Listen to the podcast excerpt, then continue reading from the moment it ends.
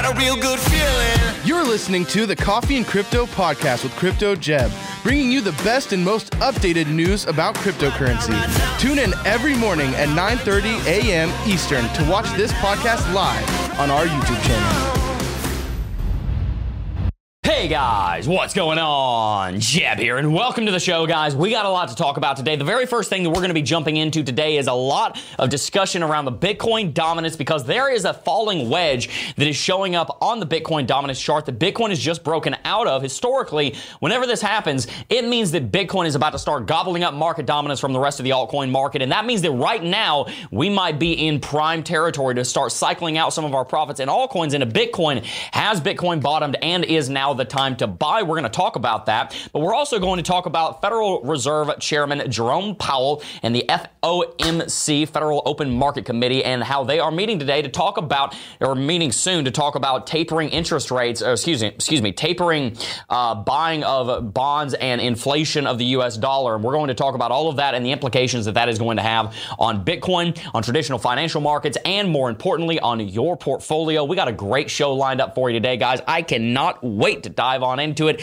and learn a little bit more about where Bitcoin is going. If you enjoyed today's show, make sure to hit that like button. Let's see if we can't get to a thousand likes here in the first 10 minutes. It really helps to promote this content in the algorithm. And if you think 10 other people might find value in it, hit that like button. It helps us out. I am joined, as always, by TA Tim, who has a terrific T-shirt. Terrific. Terrific T-shirt. Uh, emphasis on the T. Yeah. Even though it's not. A It's not a T-shirt. I had to do it. I had to just- do it to you. I, yeah, I don't know. the alliteration was worth a lot. No, this is great. No, this I, uh, I fun fact. This was what I wore when I was snowboarding when I That was uh, comfy. fell smack on my face. Oof. It didn't protect your face, but it'll protect the rest of you. It did huh? not. It did not protect the face Did, at all. did, did the beard but I act? look good falling. Did the well? There you go. Did the beard act as a cushion? Not at all. No. Nope. Oh, It turns out Well, what's the point of it not then? do- y- y- Did it keep you warm? Yeah, I was pretty warm. Okay. Well, it was pretty cool too. Because have you ever seen that look of like when you see the videos of like the guy climbing the mountain and his beard and mustache are all frosted? His over? beard's one giant Yeah, no, I, my beard was covered in snow and ice, and it, it made me look like I was a cool dude. It made you look cool. But I had just fallen on my face. well, I mean, it's I don't really think I don't cool. think it. Nah, I take that back. Literally every time I've ever snowboarded, I was that guy. I was gonna say I don't think it's possible to not look cool while snowboarding. It's very much possible to not look cool while snowboarding, but it's also very possible to look really cool while snowboarding. We are also joined as always by Smay, who I would love to get up on the slopes one day. Hello, hello. Oh yeah, no, I've never snowboarded. I've never snowboarded, but Might have to change that. I would like to uh, take a moment to first of all, I would like to welcome the disembodied voice of T-Shroom. T-Shroom, would you like to say hello to everybody? Hello, everybody. He oh. now has a voice, guys. Oh, gosh. Now that the camera, right? I'm just waiting for an HDMI to come in the mail, and then he's plugged in. He's on the show starting Yoo. hopefully tomorrow. So we'll be on the lookout for that. But I would like to shout out three special special members. Also, I just want to make a little announcement. The perks have officially changed on the membership program. So today, me and Jeb are going to be sitting down recording a video to announce the, those, what, how those new perks are going to work and stuff. You're wearing one of them, aren't you? I said you gotta Oh, show. Someone just yeah, asked. You're wearing one at of that, them. Look at that. Check Look out at the new merchandise, Let's guys. Dive right on Go to cryptojeb.com forward slash merch. So yeah, there's gonna be there, and these are very bullish changes in my opinion. Um, so guys, make sure you check out the membership program. Things are about to get real good. is it, real is it, good feeling. Smay, be honest with me. Yes. Is the merchandise comfortable? Oh, it's really comfortable. Like this Is the shirt- merchandise quality? I- oh, dude, this is quality. Is the merchandise product. It is, 100% cotton? It is 100% cotton. it is a good feeling shirt, guys. We got a bunch of you merch in the mail yesterday. anyways, I would like to shout out these members. Um, uh, I would like to shout out Neil Melker, Crypto Knight, and Felix Danny Esteva. Woohoo, Thank you guys so go. much for being members. And you guys, you're about to have a.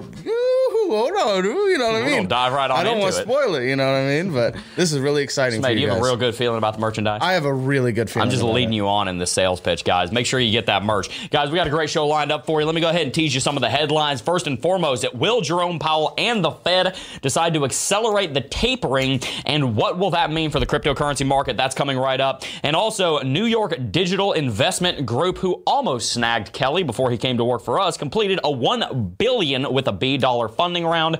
That is a very big deal. And several other European banks are going to be offering Bitcoin and Ethereum. One of them is in Germany, and 50 million bankers in Germany under this bank have just come online in crypto. We're going to be getting to all of that, but let's go ahead and jump into our pulse of the market here, guys. We're going to look at the top 10 biggest gainers, losers, and we're going to look at the market dominance for Bitcoin.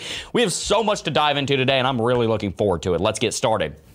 First and foremost, let's take a look here at the top 10. You know, it's a bad day when only a stablecoin and Dogecoin are the ones that are rallying in the top 10. Dogecoin's up 20%, had a big spike. I don't know. Did Elon Musk tweet or something? I, am not sure why Dogecoin is up 20%. I'm sure someone will tell us in the chat. But Tether and US dollar coin, USDC, are both up under a tenth of a percent. Everything else is down. But if we go ahead and sort by biggest gainers and losers, Dogecoin is the biggest gainer today. I it, it's I feel defeated saying that, but it's true. I remember when Dogecoin having a billion dollar market capitalization was a big deal. Now it has a 26 billion dollar market capitalization.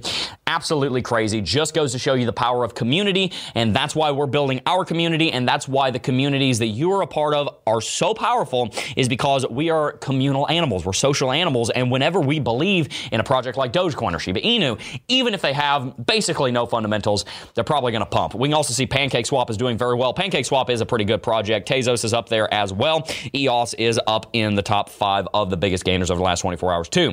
Revain is down. We talked about how this project, Rev, had a pretty large rally over the last couple of days. It was the biggest gainer a little while ago. Now it's the biggest loser. Decred and Kadena are down here as well, as is Waves. So we've got a lot of volatility going on in the space right now. But just looking at a lot of these last seven day charts, you can see what's really going on in the market is there's a lot of sideways action. We got a lot of people trying to figure out, okay, where do I think Bitcoin and cryptocurrency is going next? We need to find a equilibrium. We need to find a bottom. I think right now a lot of people are accumulating and a lot of people are selling Bitcoin. We got a lot of the short-term traders who are fearful selling to the long-term hodlers who are optimistic. You might want to play that again because that's exactly what I think characterizes the entire market over the last week. But let's go ahead and take a look here at something called the Bitcoin dominance market. We're going to jump over instead of up here on CoinMarketCap. I'm actually going to go to BTC.D, which is a chart that shows you the Bitcoin market dominance on a candlestick chart, so we can do some actual analysis on it. If you zoom out, you can see that we're looking at several years of dominance history here for Bitcoin. You can see Bitcoin's dominance used to be north of 95% until about Valentine's Day 2017 when it dropped from 95 to 35%. This was the first altcoin season, and then this right here represents represented the 2018 19 bear market. And what we saw here is actually very important because whenever Bitcoin is uh, going into a rally, it normally is because whenever it's going into a rally over the dominance, excuse me, the reason it normally is doing that is because people are fearful of the altcoins. Either you're in a bear market or some kind of major fallout has just happened in the altcoin sector. But let's back up. What is dominance? Let's say that the cryptocurrency market as a whole is worth a trillion dollars. It's not. It's worth about two and a half. But let's just say for the sake of math, it's worth a trillion dollars. Market dominance is the ratio of how much of that is Bitcoin compared to everything else. So right now, the market dominance of Bitcoin is measured in percent. It's 41 41.66%. That means 41.66% of all the money in market capitalization measured all around the crypto markets is in Bitcoin right now. We know that is true because we can also see it over here on CoinMarketCap. Bitcoin has a market capitalization of just shy of $900 billion, and the total crypto market cap right now is 2.16 trillion. And we get a lot of information out of this chart.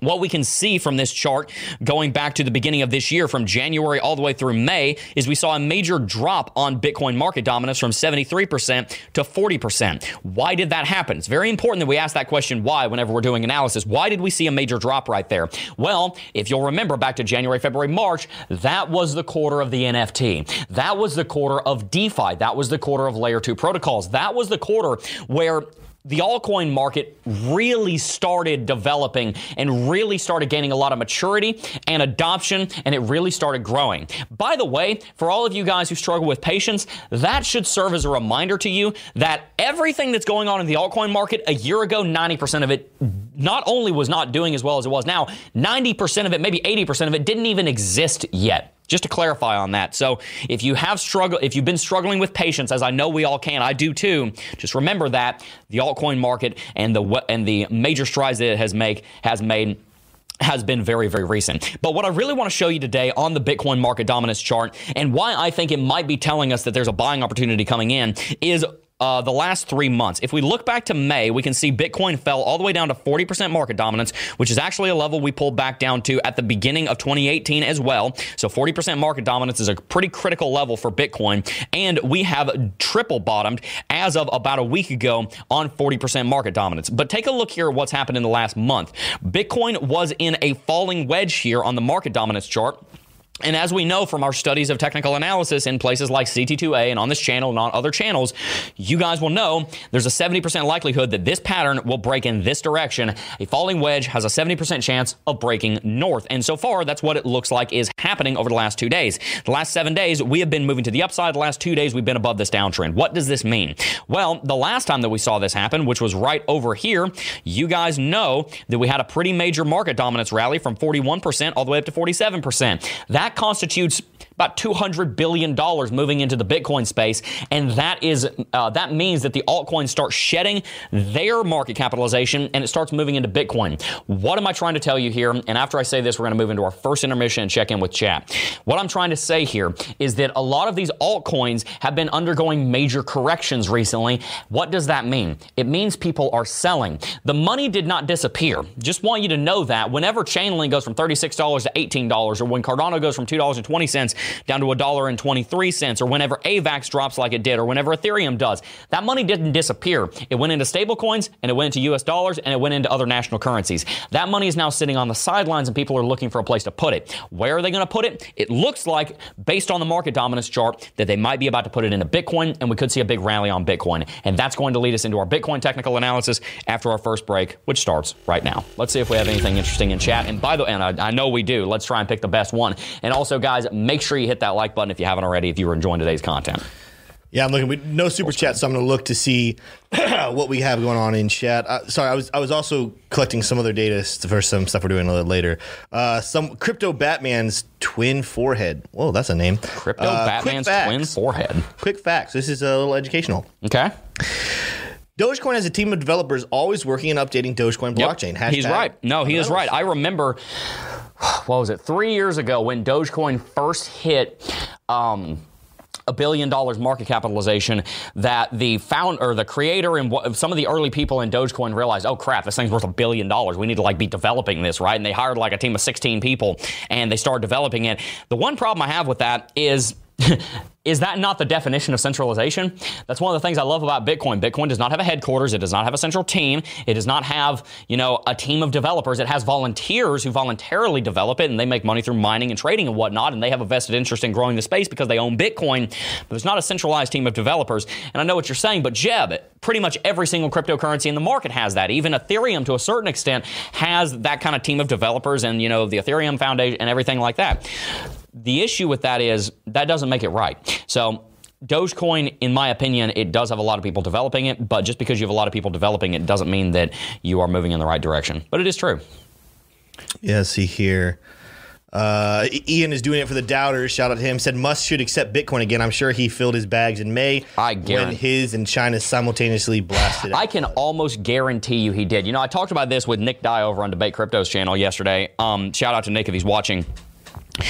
The, th- the funny thing is, a lot of people are. Um, a lot of these companies seem to not want to get into Bitcoin, but you know what a lot of these companies are doing? They're also selling their stock. And as I said earlier, when you sell altcoins, what do you get? You get US dollars or stable coins or some other national currency. I obviously we have not seen um, uh, uh, an Apple or an Amazon or a Walmart or any of these. Well, Walmart has had some news, but any of these major trillion dollar companies, most of them have not bought Bitcoin. But I can almost guarantee you that their executive team is buying Bitcoin because they want to make the gains, even if the board and the investors uh, that own the stock of that company are, are not comfortable with them doing that. They're more than they're more than capable and willing and able to do it themselves. So I think a lot of these power players in the world are buying Bitcoin. I think it'd be strange if they didn't. Yeah. Did you get the text from uh, Kelly in that group? I did. Let me pull that up really he, quickly. He was saying Doge is up because Musk said that he's going to allow merch purchases in Doge. Boom. There you go. Did I not say earlier that he more than likely tweeted something? That is yeah. really funny. But here's the thing, guys, and we've talked about this before. And after this, we'll jump right into our Bitcoin technical analysis. We have one more question for uh, Smay, actually. Sure. If you want to do that one, do finish the answer and then we'll ask Smay. Sure. The thing you have to be careful about is when one man controls the price of an asset, are you really comfortable investing in it? Because he can, if he can pump the price 20%, you better bet your bottom dollar he can drop it 20%. Do you want your investment in that? I would be very careful about that. No one man has that kind of power over Bitcoin the same way that that one man has over Dogecoin. Don't get me wrong. Elon Musk has influence, and a tweet that he puts at the wrong time can cause a drop in the market. But Bitcoin's value does not come from Elon Musk. Just because his tweets can manipulate the price does not give Bitcoin its value. But you would be remiss to not find anybody that says that Dogecoin's value does not come from somebody like an Elon Musk pumping it. You got a question for Smack? Yeah, we got one from Lucky123. Hey, Smay, what do you think we are in the turtle market? Uh, Where are we in the turtle market? That's a good question. Uh, and, and he also wanted to note that he loves the show. Thank you. Thank oh, you. thank Um, you. Oh, uh, okay. I mean, uh, I mean, honestly, guys, we're pretty much in terms of if we're thinking turtle market, we're there. You know, uh, Turtle market. I think in like if we're if we're talking maybe where we're at in the turtle market, we're probably about right around that area. Could you So- tweet a definition of the turtle market? Can you do that? I'll retweet I it. can, dude. I Can we get some hashtag turtle So, markets in the chat? It, I will. I, I will after the stream make a tweet about what a turtle market is, and you guys can follow me on Twitter and find out. Boom. There you go. Guys, if you're enjoying today's show, smash that like button. It helps to boost the engagement on this video. Let's see if we can't get to a 1,000 likes here in the next couple of minutes. I very much appreciate all of you for tuning in. It is our mission here to bring you high quality educational and informational content to help you become financially free by working in cryptocurrency markets because I believe financial freedom is one of the gate. It is not only the gate, but it's also the key to living a purpose driven life. Living a purpose driven life, I think, is where you're going to find your fulfillment and it's going to find your joy and it's where you're going to find kind of what you're looking for. So I encourage you to hit that like button. But let's go ahead and jump on to Bitcoin. We got some traditional TA over here. We got our uh, T Muncher over here, this guy with the top hat. And uh, we are going to jump into some Bitcoin technical analysis. The very first thing I want to show you out here on the daily is the MACD, which has been taken off of my chart by someone on our research team, Mr. T Shroom over there. I'm gonna blame it on you, even though it's probably not your fault. Let's go ahead and look at the MACD. he's got a he's got a mic now, so he can respond to that. What do you have to say for yourself, T Shroom? You're always manipulating my chart. Uh, the MACD wasn't me. Oh, okay. There you go. Oh, okay. Right. There you go. Quick on the draw. How about that? Uh, that's why we love him. Let's go ahead and take a look here at the MACD, though. As we can see, the MACD has been converging bullish. Tim really liked that when he was wiping. I, I just love T Stream's rhymes. I wish you guys could be in the office with it every day. I know. He, he does nothing. We had a presentation the other day as an office, and all of his like presentation was rhyme. like he, he is a poet. He's the king of dad jokes. It's great. He's a poet and doesn't know it. Well, actually, I'll take it back. He probably does he, know he, it. he does know it. He Yeah. knows it full well. Anyway, taking a look at the MACD here, you can see MACD has been converging bullish over the last week or so. In general, we've had three red days here, but it does look like we're getting closer to a bullish MACD cross. And this is kind of the first point that we're going to make here. There is actually a lot of reasons to believe that we might be very close to bottoming out on Bitcoin. I don't think we're as close to bottoming out on projects like Ethereum or some of these altcoins, but I do think Ether- I do think Bitcoin is pretty close. I don't know if it's here yet. Like I told you guys, it might take a little bit of time. I'm not saying it's here in time space. I'm saying I, I think it might be here in dollar space. I think probably somewhere around 45 to 46k. That's where we're going to find that support for Bitcoin. Now we might not have a strong bounce for three weeks. I just want to clarify. I'm saying I think we're close as far as dollar amount, not the time frame. We're on, we're close on the y-axis, maybe not the x-axis. But taking a look here at the at the MACD, you're going to see why I'm saying that. This is one of the first things I want to show you. We are looking at potentially the second lowest bullish MACD cross in the history of Bitcoin. We've only seen one bullish MACD cross lower than that, happened on the 30th of May. And might I note that the 30th of May, if we just go ahead and take our cross right here and we look at it, the 30th of May, Bitcoin was trading at 34,000. That was not the bottom. The eventual bottom would be 20, uh, 29,000 29,500. But if you just measure that, Bitcoin only had to go another 10% to the downside. So that bullish MACD cross did indicate that we were maybe not at the bottom, but close. So if we see another bullish MACD cross relatively soon, then you should expect that the bottom is within 5 to 10% of where we currently find ourselves whenever that bullish MACD cross takes place. The next thing I want to show you is the um, RSI. The RSI is attempting to have a bounce. It looks like we're setting a lower, uh, uh, excuse me, a higher low in place right now.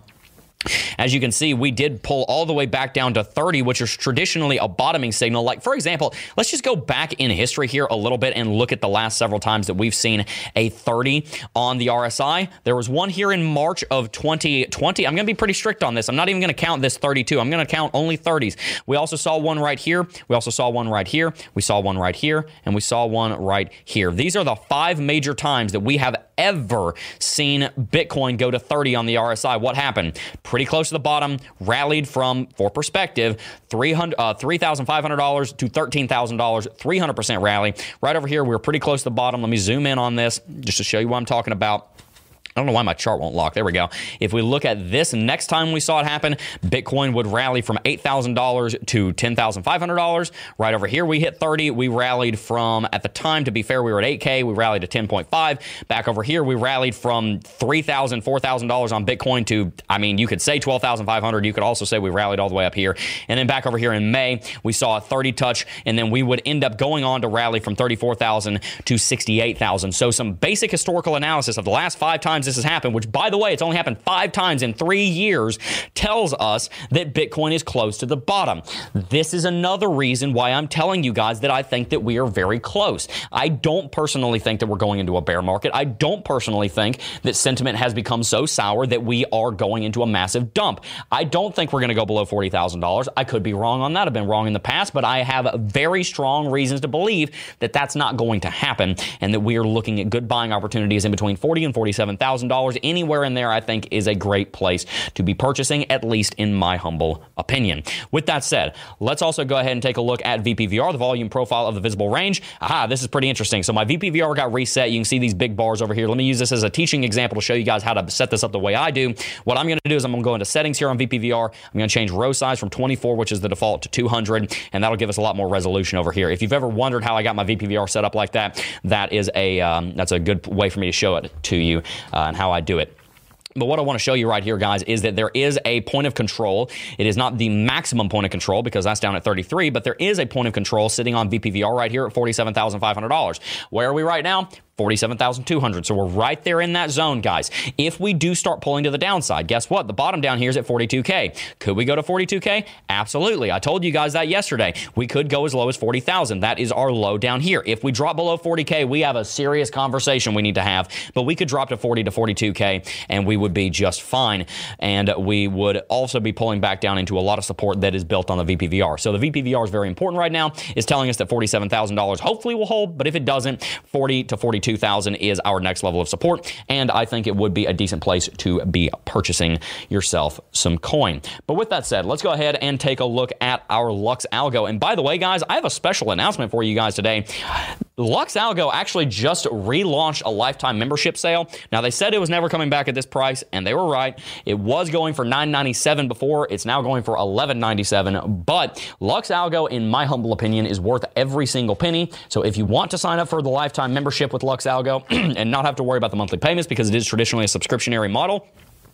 You should check the link in the description box down below. Use coupon code JEB, J-E-B-B for 20% off at checkout, and you will be glad you did. The reason that I think you'll be glad you did is because I have been using Lux Algo every single day for the last several months, and it has been remarkably helpful in my trading, and I am going to show you why right now as we're doing our analysis. Looking here on the daily chart, you're going to see why. We are under a sell signal right here on Lux Algo, and we have been ever since the 16th of November. But remember, the core tenet of trading with Lux Algo and, in, and doing analysis with Lux Algo, in my opinion, and with all analysis, is look for some confirmation. I'm going to go in here and grab my Lux Oscillator Premium because that got taken off my chart as well. Let's go ahead and set this all up. Lux Oscillator is one of the three things that I use for confirmation. I use the sell signal, which you can see right here. I use the red trend catcher, which is this line right here. And then I also use Lux Oscillator Premium turning red, which you can see down here, has occurred. What that is basically telling us, let's just lay the foundation, is that we are in a confirmed downtrend on Lux uh, on Lux Algo, and we are now awaiting signal and confirmation that we're going to be getting out of that. I think we're close to the bottom. Lux Algo on the daily chart is obviously going to take a couple of days after we start a rally to tell us because it doesn't want to give us false signals, and we need to wait for that confirmation. A good example of that is back over here. The bottom on Bitcoin was technically $40,000. The Lux Algo actual buy signal came in around 47K, and you might look at this and think, oh, crap, well, it was late. Well, you actually caught a 40% rally and you didn't get an invalid signal. So it's actually a good thing that it waits a little bit. But if you look down on the shorter term time frames, you're going to get a more early um, sign that something might be happening because down on the four hourly chart, Lux Algo is under a sell signal right now, but all we need to see happen, guys, is for trend catcher, which is this red line right here, to turn green. We need to see a buy uh, buy signal. In my opinion, since we're trying to set up a major reversal on the daily chart, I would wait for a strong buy signal, and we also want to look for Lux Oscillator to turn green, which it is converging on itself right now. So that is in the cards. Right now, it looks to me like if Bitcoin rallies above, you know, 49, 50, 51, 52, then we could see that buy setup and we could see a bottoming pattern. Lux Algo is going to be a confirmation in this case. It may give you an early warning sign that something is coming in this case, but I think the real value of it is that if we go into an uptrend and you look at Lux Algo, it's going to give you confirmation that you are actually seeing that begin. So at the end of the day, what are we seeing? Lux Algo called this downtrend. It says we're still in this downtrend and we want to look for ways to find out that we are exiting this downtrend. That is what I think about that. But let's go ahead and take a look here at Market Cipher as well. While I'm pulling that up, because I do need to get one of them up that was taken off my chart, let's go to full screen. Tim, do you have any thoughts on Lux Algo right now? Is, are you seeing anything on it? Uh, something that I think is very interesting, especially on the four hourly chart, is how much below that trend catcher we actually are. And I'm going back in back analysis. I'm just scrolling back, just looking through the chart. I'll show it. I cannot find a time where we were this far beneath uh, the trend catcher. Good point. And didn't have a very big rally to catch back up to it. So I'm, I'm still looking. I'm, yeah, I, I want to be proven wrong. You know, I'm still learning Lux Algo along with everybody else. But a great example what I see, just so you guys know, is go back to the last time that I was really convinced that we were in an accumulation phase, a Wyckoff accumulation phase, which was back in May, June, July. That was the last time we were this far below that trend catcher. And guess what happened? Had we explosion. had our explosion into what was that? We, we ended up rallying. We rallied. I mean, we Uh, almost doubled. We went from 29.5 to 50,000, 50,000 then some. yeah, but it eighty percent rally after that. 80% So, rally after that. Yeah. Uh, so uh, to me, that's another very bullish sign that I'm looking at at Lux Algo. That's a good point. Yeah, I didn't notice that. That's a really good point. We are very far below uh, the trend catcher right now. You can see us sitting right here. We are. It's just screaming. Uh, it is, yeah. That it's ready to buy. Yeah, no, that's a really good point. I think that you are absolutely onto something, and that lines up with all of our other analysis, which we're going to be diving into today. That is telling us that, hey, look, we are very close to the bottom, and I would agree with that analysis. I think that we are getting there. I don't know that we're quite there yet, but I do think that we are close. With that said, let's go ahead and take a look at Market Cipher. We're actually going to jump onto the six hour chart. Haven't looked at that one probably ever on the channel, but there's some interesting things showing up on Market Cipher six hour down here. One of the first things is that money flow is rounding. So remember, let's back up. What does Market Cipher tell us? We have the RSI lines up here. These tell us the strength of the bulls and the bears. We have the VWAP, which is this little curvy line right here. This tells us whether we are above recent price or below recent price. We have this line right here, which at this point is red. This is the money flow. This is telling us is money moving in or out of the market. And then we also have this blue wave area right here, which is called the momentum, and that tells us what direction are, um, which faction the bulls or the bears have charge and have the power right now. And we're getting a lot of very interesting signals on the six hour chart on Market Cipher. We've already seen a lot of them on the four hourly chart. Now it's kind of moving up. What you want to see happen is if you start to see buying opportunities on the on the four hourly chart, then look at the six hour, then look at the eight hour, then the 12 hour, then the daily. And if it just starts moving up the time frames, then that's generally a good opportunity to uh, be reading into that. Because if you're seeing it creep up the time frames, then obviously you're gaining uh, confirmation and more importantly, confidence. And what I want to show you here is uh, that the six hourly chart on Market Cipher is doing something very interesting. One, there was a green dot down here on the on the six hour chart, and I believe this also showed up pretty much everywhere else. It showed up on the four hourly chart right here. I believe it even showed up on the daily chart right here, as you can see, which the daily chart's a whole other can of worms. We'll get to that in a second. But the the uh, momentum right here has set three higher lows. And take a look here at the light blue versus the normal blue. We're about to have a cross. You can read this kind of similarly to MACD whenever these two cross. If this does cross, we'll see something called a green dot. You can see an example right here and an example right here. That would be a good sign that momentum could be moving to the upside and we could be seeing a bottom come in on the very short term, which would make sense because we pulled back down to $45,900 and we are overextended on the RSI, the normal RSI on the six hour chart. We're not overextended, but we did push pretty deep down here to around 36. Taking a look back at Market Cipher, though, you can see the two RSI lines crossed, which is actually a pretty good thing.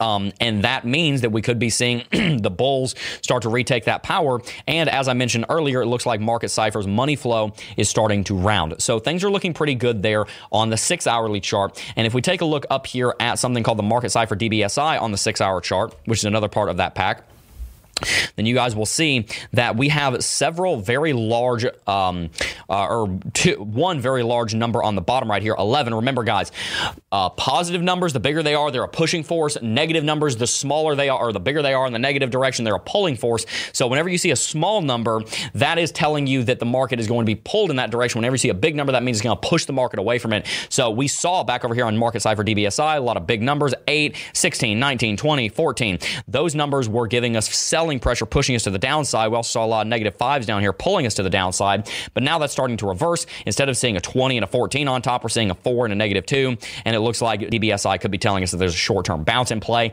And that would play into what we saw on market ciphers, or uh, excuse me, Lux Algos, um, Trend Catcher relatively recently. With that said, I do briefly want to mention the daily chart as well. And then we're going to jump here. We're a couple minutes ahead, but I'm going to need that time anyway because we got a lot to talk about in the news segment here. Uh, out on the daily chart, there's a couple things that are interesting to me. Number one, Market Cipher DBSI. Honestly, I don't know why this is a part of Market Cipher DBSI, but it's always interesting to look at. There's a 200 simple moving average baked into DBSI, and you can see we're actually below it right now. This is confirmation that if we get above 50K, that's going to be a pretty big deal. We've talked about recently, even just 10 minutes ago, why $50,000 is very important for Bitcoin. It's also a psychological level. It's halfway between 0 and 100K. Mass psychology tells us uh, that that's a level we want to pay attention to. It's also the level that the 200 is sitting at. But looking at the at the uh, market cipher on the daily chart, we are seeing that there have been three green dots in a row and money flow, uh, excuse me, not money flow, uh, that momentum is pushing to the upside. Now, the thing I do want to point out to you is that RSIs are still pushing the downside pretty substantially, and money flow is down here, and we don't really know where it's going to round. I, I can't tell you if it's going to do this or this or this, but I can tell you there is going to be rounding bottom showing up on the money flow at some point in the near future. And when that happens on the daily chart, it's going to be a good sign. As I said, Everything we're showing you today backs up this.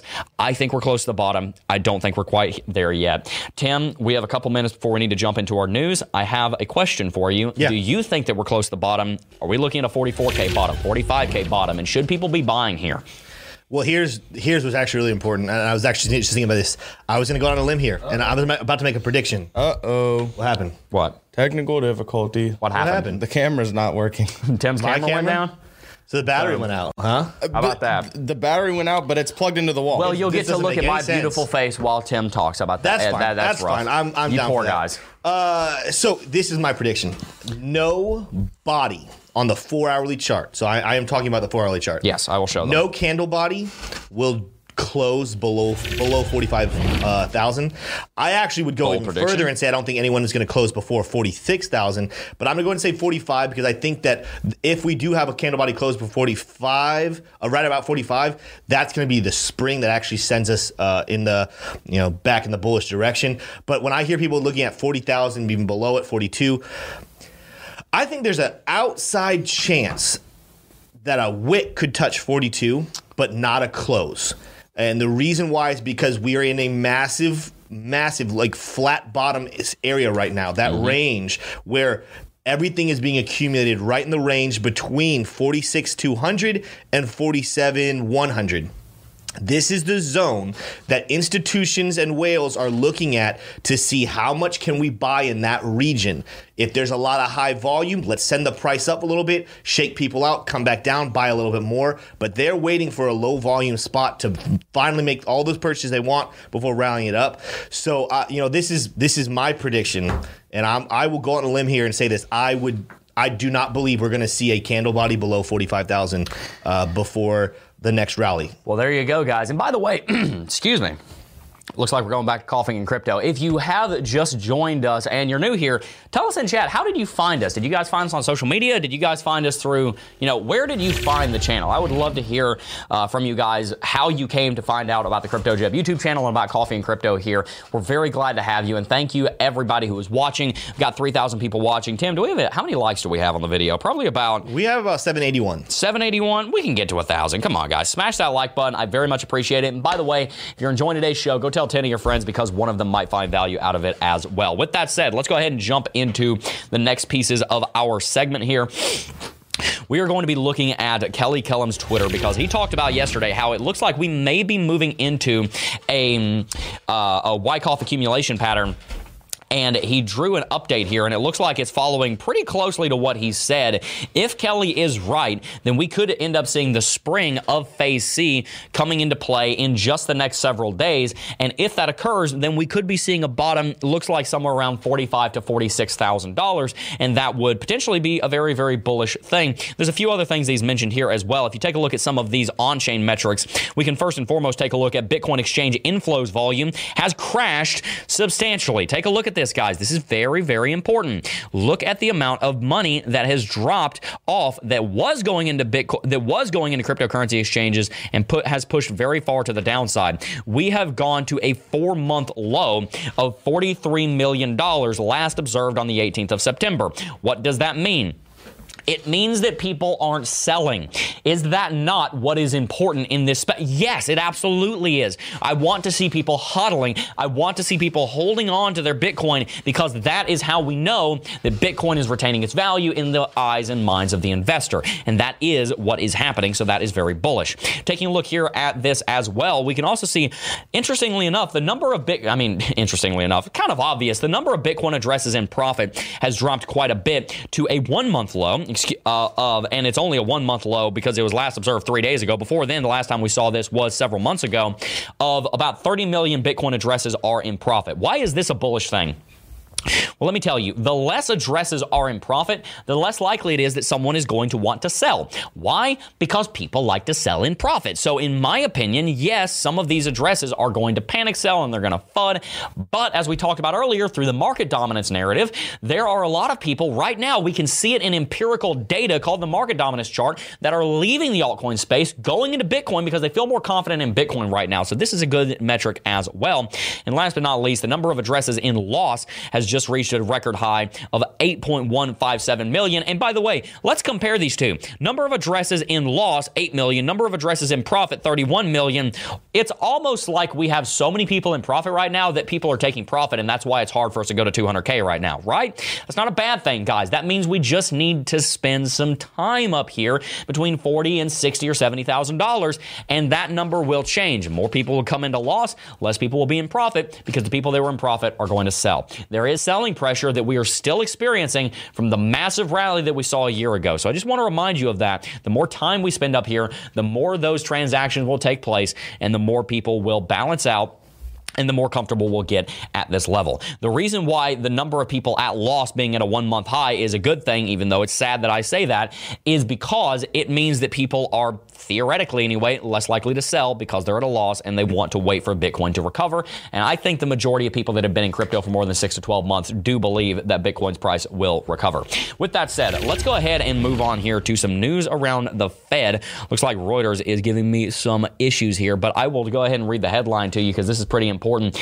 Uh, U.S. investors brace faster Fed taper rate hikes next year of 2021. That's a very interesting headline. But essentially, what we're looking at right now, guys is the Federal Reserve is meeting relatively soon to talk about tapering the inflation of the US dollar, the money printing, if you will. Now, just so you know, you've probably heard people tell you this before, but it, money printing is not as simple as running a printing press. Money printing is actually a very complex process of buying mortgage backed securities and other bonds and everything to inject money and liquidity into the economy. I'm not going to go into it right now, but one of the things the Fed is meeting on right now is about potentially uh, raising interest rates and lowering, ta- uh, uh, lowering the money printing, for lack of a better term, of the US dollar. What does that mean?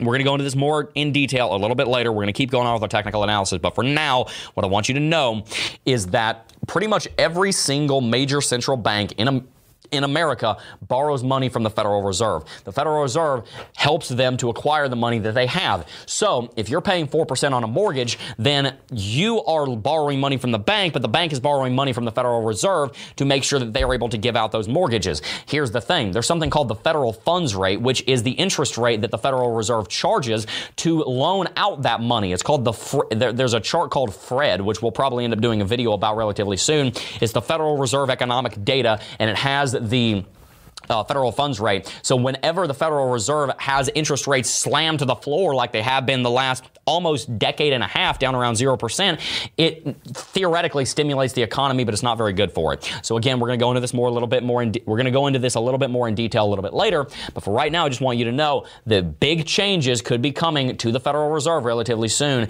that could uh, impact a crypto market near you. With that said, I'm going to go ahead and read this relatively briefly. There are uh, some signs that the drop that we may be looking at relatively soon could be coming from this. I do want to make sure that you are aware that there are likely going to be some, uh, how would I say, shockwaves in the cryptocurrency market if the Federal Reserve does come out with a major policy, policy shift as they have talked about. Now, Tim, I want to ask you a question here. How important do you think the Federal Reserve is and things like the amount of inflation going on to the US dollar? How important is that to the cryptocurrency market? And why is it important that we pay attention to what the Federal Reserve is doing? Well, I'm going to answer the question of how important is. I, I mean, I'm going to change it up a little bit. Hopefully, this is what you were asking. I'm going to answer what. How important is it that we're actually going to be raising interest rates? And this is kind of funny. Uh, you know, nobody, especially those of us who borrow money, loves when we have a high interest rate. Everyone, when you go buy a house or you buy a car, you're looking for that bank that has a very, very low interest rate because that's what you want. You know, you don't want to have to pay a lot of money here's what you need to know about economics. And I learned this actually reading the Bitcoin Standard. This is not something that I'd learned a lot about before because I hadn't studied a lot of economics. Yeah, and you know why? Because they don't teach it in school because they want you to be a, a nine to five worker who has no freedom. That's why they don't teach you this stuff. Yeah. So Keynesian economics. Keynesian economics is what a lot of the world runs by right now, and that is incentivizing borrowing money. So let's lower those interest rates. Let's let people borrow money. Let's increase the debt. And what happens is, is that what that's what leads to printing more dollar bills, inflating the dollar, and it makes the economy seem stimulated for a short period of time. But longevity wise, everyone ends up getting wrecked. It's when interest rates spike that economies actually start to do better. And the reason why is because it makes the borrower think twice before he borrows money. Mm-hmm. If I have to take something on 8% interest rather than 2% interest, I'm going to second guess is what I'm borrowing this money for actually worth the money? And, and you'll be more likely to save rather than borrow. Right. Well, and it's uh, it incentivizes me to save more, to take a mm-hmm. smaller loan. It incentivizes me to only take loans on things that I know are going to be very profitable rather than sometimes people take loans just on risk because the interest rate so low. So, in a very weird way, I really hope this passes because longevity wise, for the sake of economics, we actually do better economically when interest rates are high because yep. it forces people to be smart with their money. And then, whether Bitcoin gets affected positively or not right now, I think longevity wise, people learning to think more fiscally responsible and bar and save money rather than just borrowing at every whim will cause them to go towards more sound money, things like Bitcoin, things with a cap on how many can be produced and that clearly is not the U.S. dollar. This is just going to be a phase where the U.S. dollar maybe starts, you know, slowing down the printing, including you know having higher interest rates. But they'll they'll go by Keynesian economics again. They'll start printing money again. They'll lower the interest rates to stimulate the economy. But that, I think, in the long run, is going to be an even further push into hard, sound projects like Bitcoin. Will incentivize people to save, to build up their wealth, and then when they do borrow money, they'll do it wisely with good investments. You know why cryptocurrency and Bitcoin specifically is so interesting to me? Because over the last hundred years, we have had the brokers of power, specifically of financial power. We're talking about central banks and governments around the world world build a system that stifles innovation and promotes their own power through their control of the currency and the central banking system. And the reason that I con- that I contribute to the cryptocurrency space, the reason that I'm here every day is very simply not to get rich in crypto. You know how many things that we could do that one would compromise our morals and two would go against the reason that we're here to make money in crypto? You know how many opportunities there are to make money in crypto that we have passed up a lot. I just want you to know that so that you can hopefully have some grain of trust of, within us when we talk about what we talk about because we genuinely care about you. The reason that I care about crypto is because very simply, Bitcoin was not designed to make you rich. It was designed to make you free from a system that was built to keep you under the thumb of the people that control the currency. And if you care about having freedom, not only over your finances, but over your life at large, because as you know, money and power rules the world, whether you like it or not, then Bitcoin is the right place for you. With that said, we have quite a lot of super chats to go ahead Yeah. and jump through.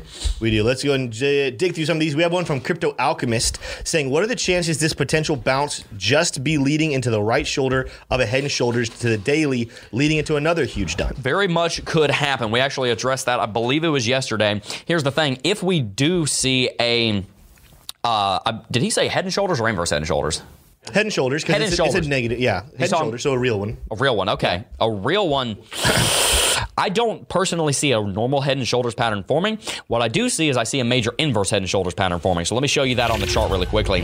I see a left shoulder right here. I see a head right here. And then I see potentially another shoulder right over here because I do think we're going to push back up into those mid 50s moving on towards Christmas. If we did see that happen and we just drew a shoulder line and then had a price target extrapolation, that would give us a price target up around 70. So maybe if you can, you know, uh, take a screenshot of what you're talking about and tweet me at CryptoJebb, I'll take a look at it. But I don't personally see a head and shoulders pattern forming down here. I think maybe he's, starting- talking about I, this. I think he's talking about massively. I think that what he's doing is Oh, zooming oh, out. he's talking about on the uh, he's talking about like on the daily and weekly chart. No, that is possible, and if that were the case, the neckline would be at 40k. We did address that a couple days ago as well. I think on Friday or Thursday or Friday.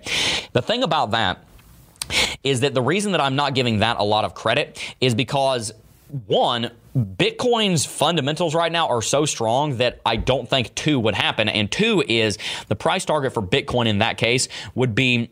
$12,000. I think that that's absolutely absurd. Yeah. And I would be very surprised to see Bitcoin go below 40 again. Maybe it could go down to 30. I'd be even more surprised to see it go below 30. And look, guys, if it does, you know what? Good. You know where I accumulated all of my cheap Bitcoin and all my cheap Ethereum?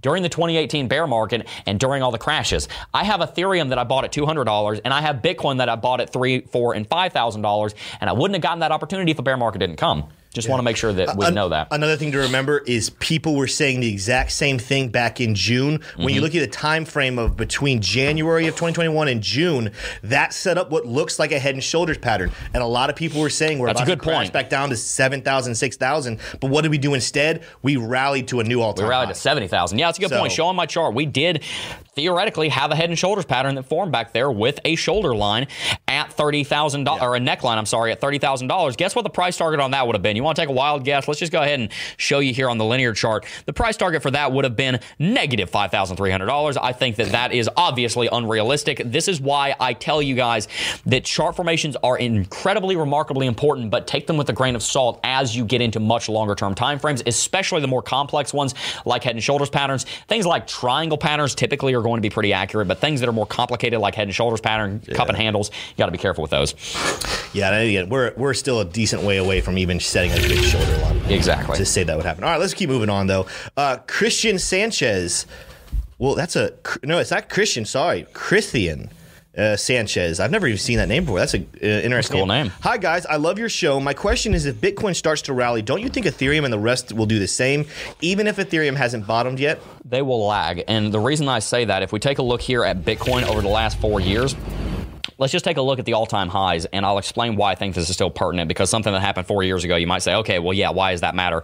Uh, bitcoin hit all-time high at $20000 on december 17 2017 ethereum hit all-time high at what was it fourth uh, not $4000 i'm sorry $1400 gotta remember this stuff. Uh, hit an all-time high at $1433 on the 13th of january 2018 a full 27 odd days later oftentimes what you'll see happen is that one will lead the other. The altcoins will lead and bitcoin will follow or bitcoin will lead and the altcoins will follow. We have seen the altcoins leading for the last six months and as we talked about on the bitcoin dominance chart a little bit ago i think that now that we've pulled so far back on bitcoin dominance as people have been so exuberant in the altcoins that people are going to be taking profits from those altcoins and we're going to see a rally on bitcoin dominance which would result in it leading the market Yeah.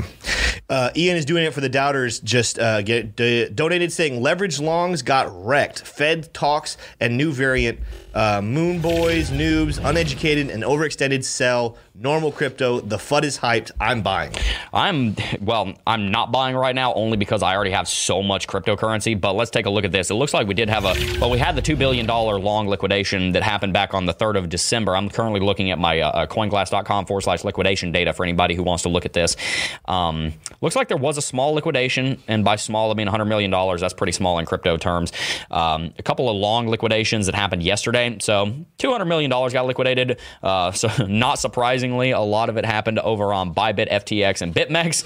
So, please be careful. Uh, and on Binance, too, and OKX. But anyway, yeah, there was some long liquidations. And that's what's going to happen when we're in a downtrend. But guess what? When we start rallying, shorts are going to get liquidated, and that's going to flip, and we're going to see buying pressure as a result of that. Yeah. Let's. Yeah, we, you were done. You're gonna move on. We we can do one more. One Let's more. Leon one. the Dutch said, "Now with text, why is the volume still so low on Bitcoin? Your thoughts?" The volume's low on Bitcoin quite simply because it's boring. You know, funnily enough, the volume oftentimes, and we actually, in our technical analysis, we actually use viewership on our own channel as a technical indicator because we have gotten pretty consistent in making the same kind of content every single day. So when we see 6,000 concurrent on the stream, that probably means Bitcoin is very interesting. When we see three or 4,000 concurrent on the stream, that probably means Bitcoin isn't very interesting um, because we have a pretty consistent type of content here. And in the same way that viewership across every single crypto YouTuber's channel is low right now, the same thing is true for volume. And that's because the people that are you know, floating in the wind in cryptocurrency flaked off and they left because they got bored and the volume went with them. As soon as Bitcoin starts going into a big rally, you better believe that those people are going to be right back and they're going to come back in and they're going to buy Bitcoin. And sadly enough, a lot of them are going to buy it too late. So that's why I'm glad that you're here so that you can get ahead of that curve. Interesting fact: the last time volume was as high as it was a couple days ago was back at the end of July. What happened at the end of July? That was the rally out of the last accumulation phase on the Wyckoff accumulation. That signifies where the whales, the institutions, the composite man, up to the volume, made a lot of purchases to make this massive rally. Now we see that match that same level of volume as the whales sell to shake out the market so they can buy even more. Mm-hmm. I see that right there. We're talking about July 26th, and then we're talking about December 4th to be specific. Yeah, you Those- see, you can see little peaks along little- the way, Those but two little blips are the highest. But but you see peaks. But if you look at that blue line, what's that blue line called on the volume? That's just a 20 moving average. The Twenty is all it is. movement. That we have that showing kind of the grouping of Yeah, volume. yeah. We have not been this high since that time. Yep, and that is exactly what we're talking about when we say that we think the bottom is in. Now, let me read you a couple of headlines, then we're going to move into Ethereum here. I didn't get a chance to go into too much detail on these, but to be honest with you, the headline's good enough for you.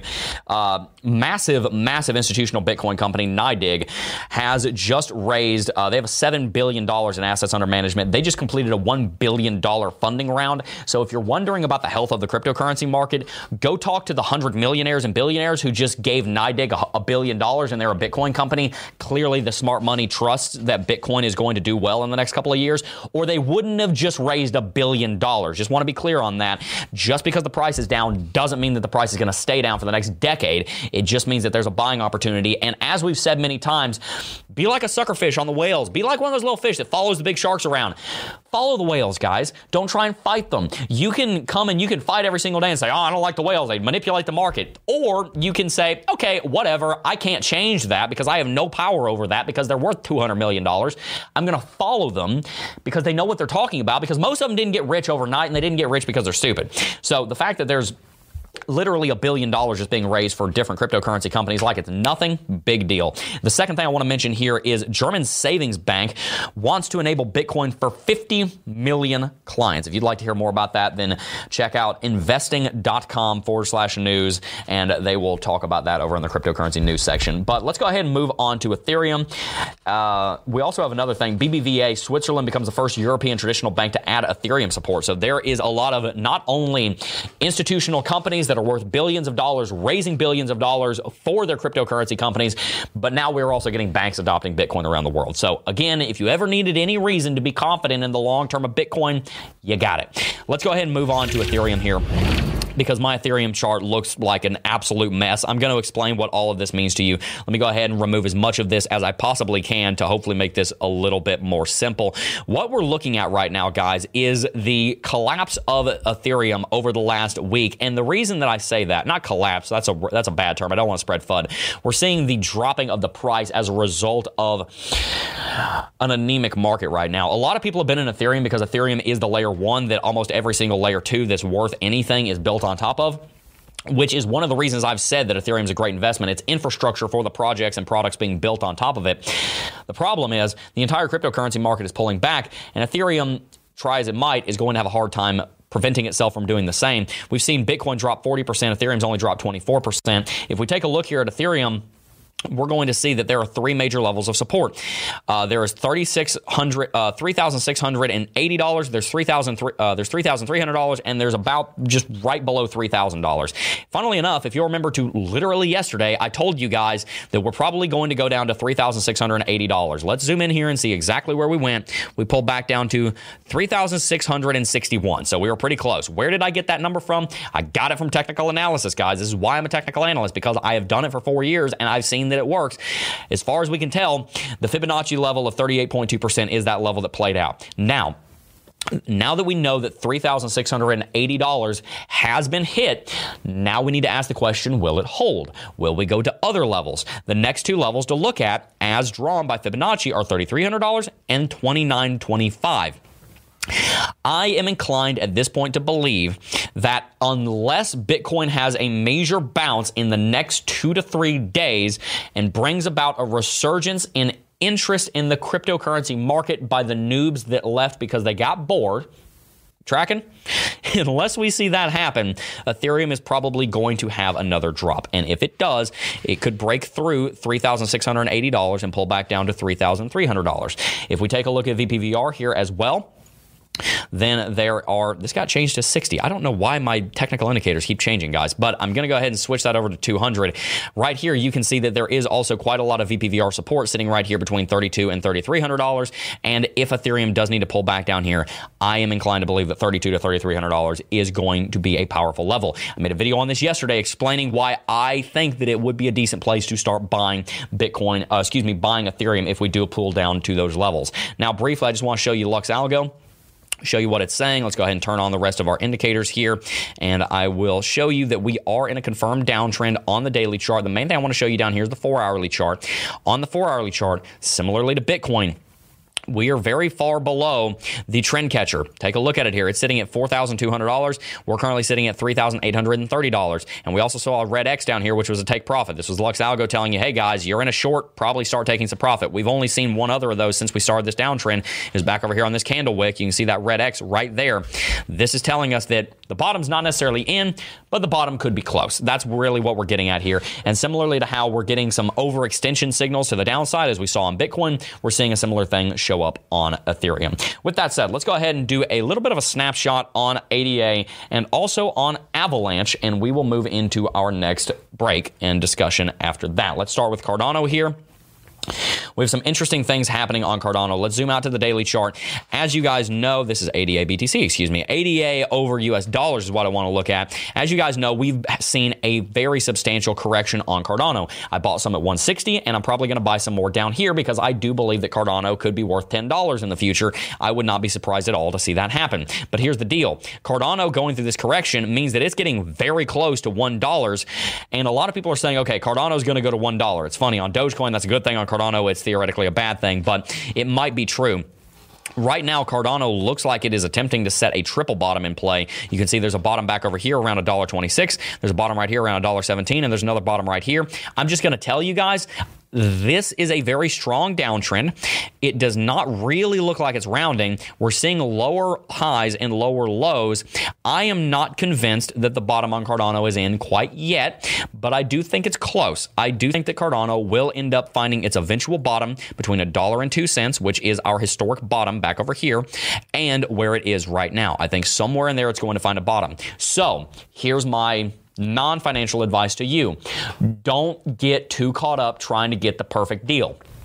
Because if you get caught up trying to get Cardano at a dollar and it's at a dollar and you say, "No, I said I was going to buy it at a dollar and fifteen cents," and you get that particular about it, you're going to sacrifice the good for the perfect, and that is going to lead you to missing out on your chance. So, if you believe in Cardano, I personally think now's a decent time to get some.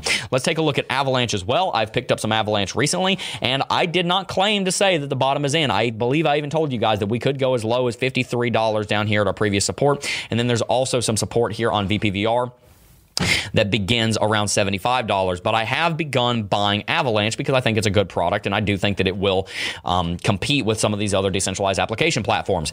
It has quadruple bottomed here at $80 and it has a downtrend. This means it's in a descending wedge. Descending wedges typically break to the downside. I personally believe that we're not going to follow all the way through on this because that would push us down to $40. I don't think Avalanche is going to go that low. I think it's too good of a project with too good of a community. Avalanche probably will continue to the downside though. I could see it going to $65, maybe as low as 50. I think we're getting into that buying uh, buying area, but I don't think we're quite as close to the buying area on Avalanche as we are on Cardano. I think Cardano is a great prime buy right now. With that said, I also want to mention this. Avalanche, I'm going to read a headline to you here. I'm not even going to go into it because it's br- really brief. Avalanche adds USDC to bolster DeFi transaction payment options. So even as a lot of these projects are undergoing big drops. Their fundamentals are growing. And what have we said before? The fundamentals are what's important. The price will follow. This is what Charles Hoskinson understands. Just take a look at this chart, this line going through Avalanche. We'll call this a trend line or a uh, average price line. You can see that in general, the price of Avalanche has been going up. Same thing we can say on Bitcoin. Same thing we can say on Ethereum follow the long term trend. Don't get so caught up in the short term trend. If you're a swing trader, instead of doing that, buy the dips, sell the tops. We got way overextended to the upside. Now we're getting overextended to the downside. Don't freak out. When in doubt, zoom out. Let's go ahead and do some super chats. Yeah, we got Yeah, some. Thank you guys so much for watching. And by the way, like I said, Lux Algo is now offering their lifetime sale again. It has gone up in price, but it is still worth every single penny. If you make one good trade with it, it's going to pay for itself. And they do have a full 30 day money back refund guarantee. So check the link down below if you have found our Lux Algo technical analysis to be helpful. Uh, you know, I'm going to answer a question that if there's a super chat, but I also see a comment in chat from Chaz asking about this. Uh, the super chat's from Guns and Crypto, uh, and they ask, "Have you seen the super cycle chart? How does it stack up to what's going on now?" So, and what Chaz was kind of getting at was, can you expound on what you think is happening with that super cycle chart? Let me see if I can pull up exactly what he's talking about because there are multiple different things that people are Okay. referencing when they say that. I believe what he's talking about is let me see if I can find. I guess Chaz was asking about the extended bull cycle chart I believe he's talking about and having and stuff. Yeah, so here's the deal, guys. I, I posted a tweet on this. I, I, I just from the tweet, I don't know exactly which chart he's talking about. I think he might be talking about this one if you showed up on my screen here. Uh, that's a video. Let's not do that. Uh, I don't know if they can even see it over here, but basically it says, hey, we might have a drop after the third halving, but we're going to go into a giant uh, bull market. But anyway, the point is, I tweeted this the other day. I've been in crypto for four and a half years now. More crypto has been mined in the last four and a half years that I've been here than will be mined in the next 120 years until Bitcoin hits 21 million in supply. The cycles over the last 12 years have been heavily reliant on the halvings because the halvings were more important. The halvings will become less and less important as time goes on because Bitcoin's stock to flow ratio is already ridiculously high and it's already beat gold. Gold is one of the most scarce assets in human history and it is the one that we primarily invest in when we're looking for scarcity. So Bitcoin is pretty much already locked in the scarce aspect that it has really that it ever needs. It obviously needs to keep going through halvings. I'm not saying that, but my point with this is the halvings have been incredibly important. The last three halvings, I personally don't think that the halvings are going to be as important moving forward. And I think we're going to see traditional economical, uh, traditional economics, geopolitics, um, regular politics, and economics and um, adoption being the real driver of price, not so much the halvings. So I do think that we're going to see a lengthening cycle. I do think that we're going to see the all-time high later than we normally would, as predicted by the halvings. And I do think that we're going to see a shorter bear market this time than we have in past, just because we're in a much different game than we were. We're not in Kansas anymore, Toto. Yeah. Hopefully that answered the question. Um, and you guys can let me know in chat if you feel like there we need a little bit more than that. Uh, RJ Lee said when we went down to twenty eight thousand, we had a Bitcoin ban. This time we don't have. This time we don't. We have. I think that we got snuck in there. This time we don't have to hash power. This time we will not go down below forty thousand, in my opinion. I agree. And the reason that I agree is because we saw Bitcoin hash rate, as you said, get cut in half. Yeah. We saw it drop from, what was it? I want to say 180 down to like 92. Was it exahash? I think it's measured in now. It keeps changing because the hash rate's insane. Um, we right now, you might not know this. We reported this three or four streams ago. We right now are at an all-time high on hash rate, which is an which is a metric you need to pay a lot of attention to on Bitcoin because if you watch the price of Bitcoin over the last four years, it follows the hash rate and it normally follows it in a lagging manner. Normally, the hash rate is a leading indicator. If we're at an all-time high on hash rate, then you should be expecting all-time highs in the next two, three, four months, in my opinion. Yeah, and- and here's the thing with manipulation. And you know, the last time I went on 28, Just so you guys know, the whales they have all day long to wait. They are patient. They have a lot of money. They are okay with the price dropping temporarily down really far, just so they can get a lot of it. What's hard about the retail investors, you have two fears. One fear is, oh no, I invested too much and I'm going to lose a lot of money and I don't know what I'm going to do. And the other fear is, oh no, the price just exploded. I didn't invest enough. That is why we talk about this frequently on this show. You do not put more than you're willing to lose. Jebb, when he got me into crypto, I remember sitting at my kitchen table and Jebb saying to me, Tim, imagine you're going out in your backyard and you are taking this wad of cash and you're setting it on fire. You may never see it again. If you can take that money, that's the level of money you can wait with the whales, with the institutions, and make a lot of money long term. But if you're investing less than that or more than that, you're gonna have fear problems. The trick is find that level. What can I live without? What can I continue to exist without? I'll invest that and I'm gonna sit there and let it do its work. It might go up, it might go down, but in the next 10 years, I'm gonna be very happy I put it there. I'm not gonna FOMO in and I'm not gonna FUD out just because I don't like my levels.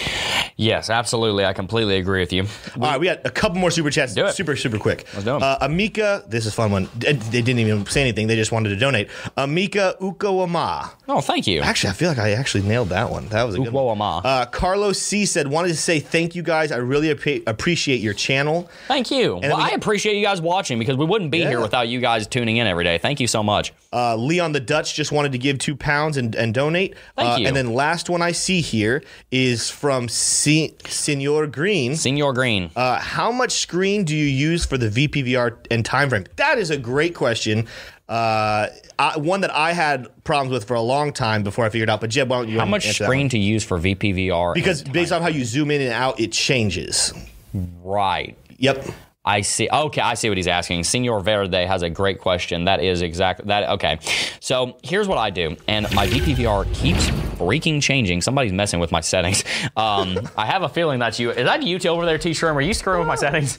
That actually is me. It is you. That's what I thought. I thought not he was the one messing. I'm not with it. doing it in real time. It's just auto saving. Oh, gotcha, gotcha, gotcha. So, where should you draw the VPVR? So, there's two, ty- or how should you show the VPVR? So, there's actually two different types of volume profiles. VPVR stands for volume profile of the visible range. If you go into indicators and strategies and go into built-ins, uh, I believe it's built-ins or is it community? I forget. I think it's I think it's built-ins. It's under volume profile. Yeah, they changed it. If you go over here to built-ins, this is a TradingView built-in indicator.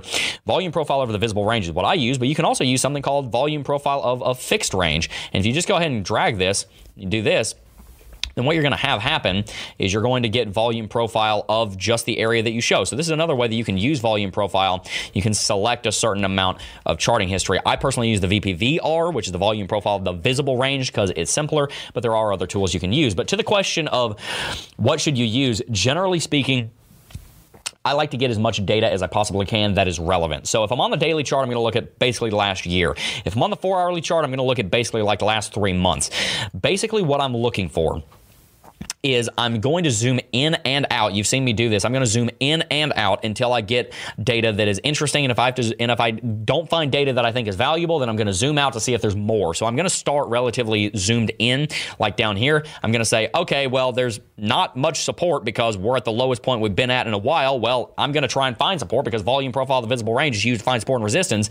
I'm going to zoom out and see if I zoom out if I'm going to see any more support. Oh, okay. Well, if I zoom out on the four hourly chart for the last six months, check that out. We have a VPVR uh, point of control setting at 47,500, where we were at 47,400. So zooming out, I got more information. Really, I'm just going to look at all the time frames. I'm going to keep zooming in and out and doing this number just with my scroll wheel until I have the information that I'm looking for. Hopefully, that answers the question. It's really just kind of a feeling thing, to be honest with you. As I've said many times, technical analysis is not a science; it is an art. And a mistake that many people make is they think that there's one accurate answer. And oftentimes it really is just as simple as feeling it out and looking around because the chart is your canvas and no one can tell you the right way to paint it.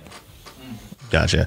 Let's see here. One more. Nope, two more just popped up. Uh, Nick Jacaruso. Jacaruso. Uh, Wen Camry. I I don't know that one. I'm I, Wen Camry. I think he's saying it- win Camry It's because a I joke. I think it, what he's saying is He- because he- you know how when Lambo. he's saying win Camry instead of win Lambo. Yeah, because it's I a don't it's know a that Jebb. joke. It's You've a Jebb never heard joke. Win Lambo?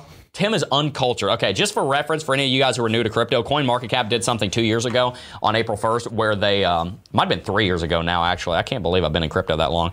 Um, they did a thing where you could change the dollar. Check this out. They did a thing where you could change the dollar comparative um, from I, I forgot where it is because I'm always looking at dollars. But you can go over here and change what currency you're looking at. Oh, I don't remember how to do it. They've changed it on me. You could change what currency you're looking at instead of looking at U.S. dollars. You could change it to. Um, you could change it to Lambos, so you could see what Bitcoin was worth in Lambos, and Ethereum was worth like 0.01 of a Lambo, and Bitcoin was worth like 0.005 of a Lambo or whatever. is pretty funny. But um, Win Camry, uh, I think I think if you've been in crypto for over a year, you're probably there. If you haven't been in crypto for over a year, wait until you've been here for a year, and you'll probably be there. Sorry, I went. Am I doing something wrong? What do you mean? I'm in, I've been in crypto for a year. When did you first invest in crypto? Though? Uh, I invested in Dogecoin in August of 2020. Well, okay. To, you did? yes. you, that was your first buy. Yes. You're fired. Oh, I'm joking. I'm kidding. I'm kidding. I'm kidding. I'm kidding. We don't joke about that. I'm sorry. I'm sorry. Um, I'm sorry. Now he's gonna be scared to tell you. I know. I'm sorry, Smay. I'm sorry, Smay. That was a joke. No, but for real, if you've been in crypto for a year and you're constantly trading and investing and you're like, you know, you're just going to town on it and you have the funds to be able to make a life changing amount of money, then that's where that's going to happen. So, Yeah. Um, yeah. Anyway, Let, let, I'm, there's three I just want to acknowledge Yeah. uh, real quick, and then we do have to do our Friday predictions. Oh crap, we do. I always forget. I got to actually be prepared. Uh, Amika donated again. Finally got this right. What do you think about WRX? What do I think about WRX? I think um, Subaru makes a great vehicle, and I think that uh, I would love to own one one day. No, but for real, WRX, the cryptocurrency, haven't looked at it that much. I didn't get a laugh in the in the in the room. So, do any of you guys? I did laugh. Oh, you did chuckle over there. You know what a Subaru WRX is? WRX WazirX is ranked number 159, and I have no idea what it is. Yeah. So, couldn't tell you. Yeah, all right. Keep reading on these. Uh, vaping with thesis uh, said I have to address Jebb's comment from yesterday's show. Minnesota is heavy in crypto. Love y'all. God bless. Hashtag MN Degens. Mm. I did. I, I did I make a comment about Minnesota? I probably I- did. I don't. I, remember. uh, I don't remember. Whatever comment I made, shout out to Minnesota. We thank you guys for tuning in. Uh, Last one we have here. Rick four nine six two Yard Dog said, "Glad you are all back and well." Yeah, we're very glad that we're back and well, guys. We've been very excited to come back. I am very, very excited for what's happening in the new year. We got a lot of really cool stuff coming up. And by the way, guys, make sure to check out our Twitter and go and retweet the trailer for this channel. Let me show you really quickly. Uh, one of our editors want to give a big shout out to Zach. He made this. This trailer is incredible, and we're trying to get it to 500 retweets to go and spread the word about coffee and crypto. So if you haven't seen this video, you should probably go watch it just because it's really cool editing. But it's over on my Twitter at CryptoJebb. Make sure to go and follow that. But let's go ahead and jump into a discussion about the Federal Reserve. I told you we'd be coming back to it, and so we will. There is a meeting going on today and tomorrow with the FOMC, uh, the Federal Open Market Committee uh, talking about tapering, inter- uh, tapering, um, purchasing quantitative easing, and potentially raising interest rates. So make sure you're full screen really quickly. Let me see if I can find the FRED chart for the Federal Reserve. Uh, and th- while I'm doing that, Tim, I want to ask you a question. Yeah. Should the Fed start to raise those interest rates? Because as we know, they have been extremely low over the last several years. Would raising interest rates help to stabilize these markets? Because as you may have seen, the stock market actually rallied 80% in 18 months from its low in March of last year, which is absolutely unheard of. Could the Fed do something to actually fix this? I, I answered this a little bit earlier, and I know you didn't quite answer ask me that question, but that's kind of what I answered. Uh, you know, the truth is, I don't really know how it'll immediately affect crypto, but I do think long term it would affect it positively. So I, I I actually believe, and this might not be a popular opinion, people might not like it, but I actually believe the interest rates should be raised, and it's for the reason I talked about earlier. So if you didn't see it, if you just tuned in, scroll back after the show's over, watch that part where I was talking about interest rates, Keynesian economics. Uh, and why interest rates being low is actually a bad thing. Let me show you guys two charts here. Let me show you first and foremost something called, I mentioned this earlier. This is called FRED. Uh, I believe FRED stands for the Federal Reserve Economic Data. But over here, you can see something called the Federal Funds Effective Rate. This, you may not know, is potentially the most important economic metric that dictates how the US dollar is performing. It's in the top five if it's not the number one. This shows the Federal Reserve's uh, interest rate. And every other bank has to, if they want to be profitable, charge more money than what this interest rate shows. You can see at its peak, it was up at 22% in December of 1980. I remember my great uncle made millions because he made a bunch of money uh, farming and he took all the money and he put it into CDs that, and these CDs were paying 22, 23, 24%. It was ridiculous. It, in theory, stifled the growth of the stock market, but it actually meant that people were saving their money. They were investing their money in things like CDs. And the US dollar wasn't as stable as it should have been because we had gone off the gold standard at that point, but it did help to stabilize the economy the Federal Reserve has been gradually lowering interest rates, their interest rates, which remember are the baseline interest rate for everything else in our economy, all the way down to 1% in April of 2004. These gray areas are recessions, by the way. You can see that it registers like a two month recession here in 2020, which is an absolute joke. We should have gone through an 18 month recession and reset the economy, but we didn't do it because they're scared of losing their jobs and not getting voted back into power by the people that put them there that we didn't elect. Anyway, I could go on that tangent all day long, but the point is, we had interest rates slammed to the floor down at 0% for 10 years following the 2008 financial crisis. We started raising them all the way up to 2.4%, and then we dropped them immediately to near zero at the beginning of the thing that shall not be named last year.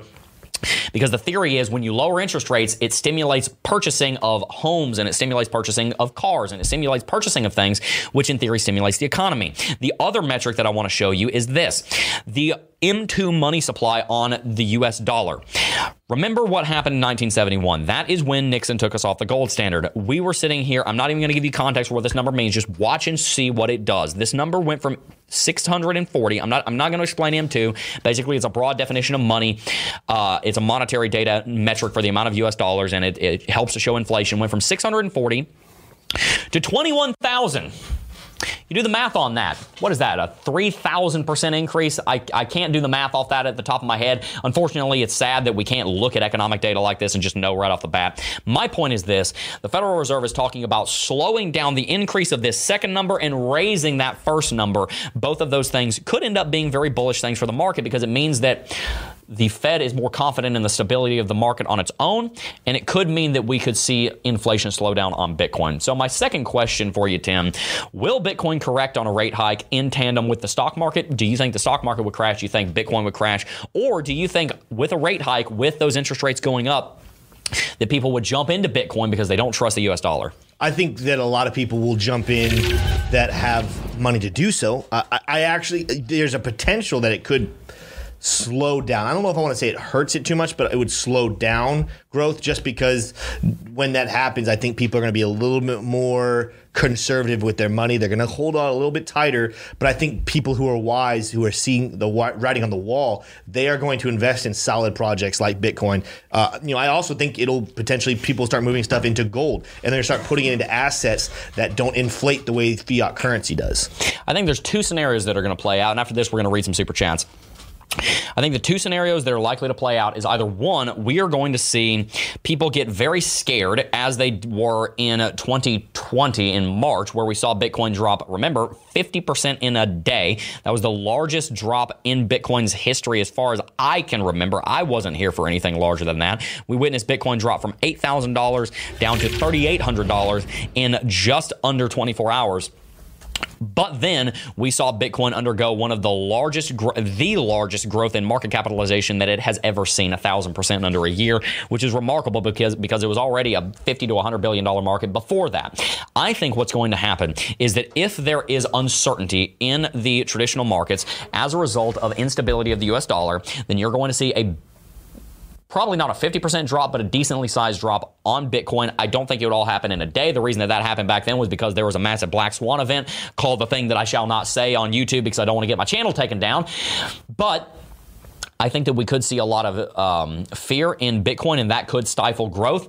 However, give it a year and after people are more comfortable and they don't think that they're going to go broke and they don't think we're going to go into a giant recession because as much as I think a recession would actually be very healthy to reset the financial markets it's probably going to take a little while because the Fed has built this house of cards and every time somebody pulls a card out they start putting more supports on and now we got this Frankenstein house of cards. It'd be better if we just let the whole thing collapse and rebuilt it I don't think a recession is coming in the next 12 months. I do think one is coming in the next decade. I think it's going to be worse than 2008. But when that happens, people are going to freak out. They're going to sell their Bitcoin. and 12 months later, after they're after we're through the worst of it, Bitcoin is going to explode because Bitcoin people will see is the hedge, not the cause of that recession, and I think it'll be very bullish for Bitcoin. So, what's my point here?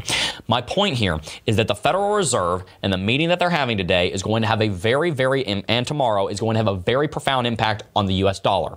Why does that matter? Because the, what the US dollar does and how the US dollar performs is important to Bitcoin because Bitcoin is the paramount hedge against the US dollar. So, if the US dollar is underperforming because of what the Fed or excuse me, um, decides, then Bitcoin is going to be the place that everyone's runs. With that said, do you have any final thoughts on interest rates and the Federal Reserve, Tim? No, that, I mean, I think I've summed it up what I wanted to say there. So Sounds good. Yeah, well, let's go ahead and jump into weekly price predictions. yeah, no. So everybody else has sent theirs in. Everybody They else, did? yeah. So All right. we're waiting on you. what I, I can do is read while you're thinking of it. I'll read through some super chats. Yeah, read some 'Cause We did chats. just have one pop up from Greg Gold. That's a G. Thanks from everyone at Dexy Protocol. Uh, you know, okay, sounds great. Uh, I think we had another one come in. Maybe we didn't. Yes, we. Well, we had one uh, that just popped up from Vinny Fry saying, "If you had to accumulate a coin such as Cardano long term, how would you go about it? Would you wait for a bear market?" I dollar cost average the bottom, and that's kind of what I'm doing right now. So I bought it a dollar and sixty cents, and now what I might do is I might go and buy it a dollar and twenty four cents, probably about the same amount. That would make my average entry price around a dollar and forty. So dollar cost averaging the bottom is generally how I do it if I don't have confidence in exactly where the bottom is. Yeah. Good question. Jason Clark just donated saying thank you for everything. Nearly finished with my CT2A and learning let's as go. much as I can from y'all and the research that I put in, and got new Akita puppy named ADA. Oh, Oh, there you go. Come on. That's like, was it? Uh, is it Mark Zuckerberg that has a goat named Bitcoin? Mm-hmm. It's him. Yeah. Yeah, Yep. Yeah. that's hilarious. Yep. What what what a quirky guy. I mean, you saw his avatar. He looks like a me. He looks like he's about to go dominate you in Wii tennis or something. You, you guys saw that God. ad? It was it was creepy. That meta ad was weird. No, Anywho, what's funny, we actually debated. So uh, Taylor and I just got a puppy. Taylor, my wife, and I got a puppy. We did. debated if we were getting a girl, which I, we really wanted to get a, a boy puppy. But if we had gotten a girl, because we thought if that was the best puppy, we would have probably named it Ada. So that's pretty funny. aw, Jason. that would have been a cute name. But uh, I, I thought Bitcoin was too weird to name it Bitcoin. I bought Ada. a name. I bought Ada. She has a she has four legs and a tail. yeah, so I just I just went with the good old Beamer, Beamer. Frank Beamer, you go. legendary Virginia Tech coach. You got now. You got to go buy a BMW with your Bitcoin so that you can put your Beamer in your Beamer. Stop. You, do you know any legendary? I mean, there are legendary West Virginia coaches, but do you know any of them? Wait, what are you talking about? What, did he play? He played the cro- the the the want want want want Oh my because God. he's a West Virginia fan. 'cause Virginia he Tech does. He should not get those buttons. Oh we need gosh. to take those. buttons I know. I want a soundboard over here too. I want a soundboard. Yeah. All right. Anyway, sucks. predictions. Prediction time. Let's do it. Oh goodness gracious! What are you guys doing to me? It is so difficult to predict exactly where Bitcoin's going to be in exactly like 72 hours. It is hard, and that mm. is the game. That is indeed the game. By That the way, is while he's thinking, just so you guys know, just clarifying for people, this is a game. Like we predict what we think the price is going to be Friday at 9:30 every single Tuesday. Uh, as Jebb just said, it is darn near impossible to hit it right on the dot. Right. But what we started last week is we actually now want you guys to play along with us. So uh, you can put it in a chat, but we're not going to be able to see that. If you want to play along. Comment in the video, so make sure it's a comment, not just a chat. What you think the price of Bitcoin will be Friday at 9:30. Uh, I don't know if the camera's on him, but uh, T. Shroom is holding up the Hodl Trophy. He was the winner last week uh, when he predicted There it fifty Uh, but yeah, so uh, let us know what you guys think the Bitcoin price is. The three of us, I have T. my Shroom, prediction. Smay, and I, are all our predictions are in. I have my but Jebb, what prediction. you got? I have my prediction: forty-two thousand sixty-nine Oh dollars. Oh, no! Forty-two thousand. What? Oh Forty-two thousand no! sixty-nine dollars. Yikes! That that is that's a tough one. That's a I'm tough joking. One. Actually, that was What? not what I meant to say. I meant to say forty-seven thousand dollars sixty-nine. That is a very different prediction. Well, yeah, I was no, thinking about that Elon Musk I think tweet he that has I to posted stick earlier. to it. He has to stick to. Oh 42. come on! Don't Yep. make me do that. Forty-seven sixty-nine. Yes. Oh, I don't like that. 4769. And I'll tell you why I don't like that. Smay. Why do you not like that? I'll tell you why here in a second. Smay predicts 43,000. He is the Oh, lowest okay. prediction. yes. Dang. Uh, coming it. in behind him, T. Shroom says 45,200. Okay. So he, you know, they're both expecting a dip. Jeb, your 47,069 is about 400 and some change lower than mine because I said 40,000 47.5. I'm glad. So I am at the highest. I originally was going to say 46, so I actually Really? agree. with Yeah, you. so you got a I'm- nice little I'm- region there, I'm and I happy like with my that prediction. region. I'm, pre- I'm happy with my prediction. I'm Yeah. happy with it. I think I think we should also predict whether or not the Jerome Powell is going to increase or keep the same federal funds I rate. think that they're going to. We can make that prediction if you want. I think they're not going to raise interest rates, and I think they're going to start tapering quantitative easing. What do you think, T. Shroom? Yeah, I, I well, I think they're going to keep their bond buying policy the same. Yep. Meaning that the interest rates will remain unchanged at uh, what 0.25 Yeah, it's percent. near zero, whatever it is. And I, but I think that they should. I don't I think they will, but I think that Well, not only. That they agree. should, but they should also probably go ahead and dissolve the Federal Reserve. Yeah, yeah, that'd be nice. Wouldn't that be nice? The world would be a much better place if we would dissolve the Federal Reserve, go back to the gold standard, you know, all hold hands and sing kumbaya. Anyway, we are way over time, guys. If you enjoyed today's stream, smash that like button. Thank you to everybody who has tuned in. We got a lot of great content lined up for you tomorrow, and we have some good videos coming out later on today. Make sure to go and follow me at CryptoJebb over on Twitter. Make sure to follow Tim at the crypto underscore beard or the crypto Yeah, the crypto underscore beard. the crypto underscore beard. Make sure to go follow Smay at Thicky, soon to be Thinny Smay, because he's on a good journey. Yeah, and I'm gonna be uh, posting the turtle market definitions. Heck yeah. And make sure to go follow T Shroom at T Shroom, right? T That's correct. T. S H O S H R O O M. OOM. Boom. Make sure to go follow us over there, guys. If you enjoyed today's show, hit that like button and don't miss out on this LuxAlgo lifetime sale, guys. I know a lot of you guys told me that you missed out on it and you wanted to get it. It is back. You can check the link in the description box down below, and it will be running for a little bit. Guys, if you enjoyed today's show, hit that like button. Dislike the video if you dislike the video. Like the video if you like the video. Share the video with some friends if you think others would find it valuable. And consider subscribing because we're the fastest growing cryptocurrency technical analysis YouTube channel on the interwebs, and we want to help you become financially free so that you can live a purpose driven life. That's what we're here for. That's what we're all about. Anyway, guys, before I go, I do just first want to thank each and every single last one of you for watching, as always, and I will see you guys in the next video. Peace. We hope you enjoyed listening to the Coffee and Crypto podcast. Tune in every day at 9:30 a.m. Eastern to watch live on YouTube. Follow us on our social media accounts at CryptoJebb. And lastly, we want to thank you for supporting us here at McAfee Media.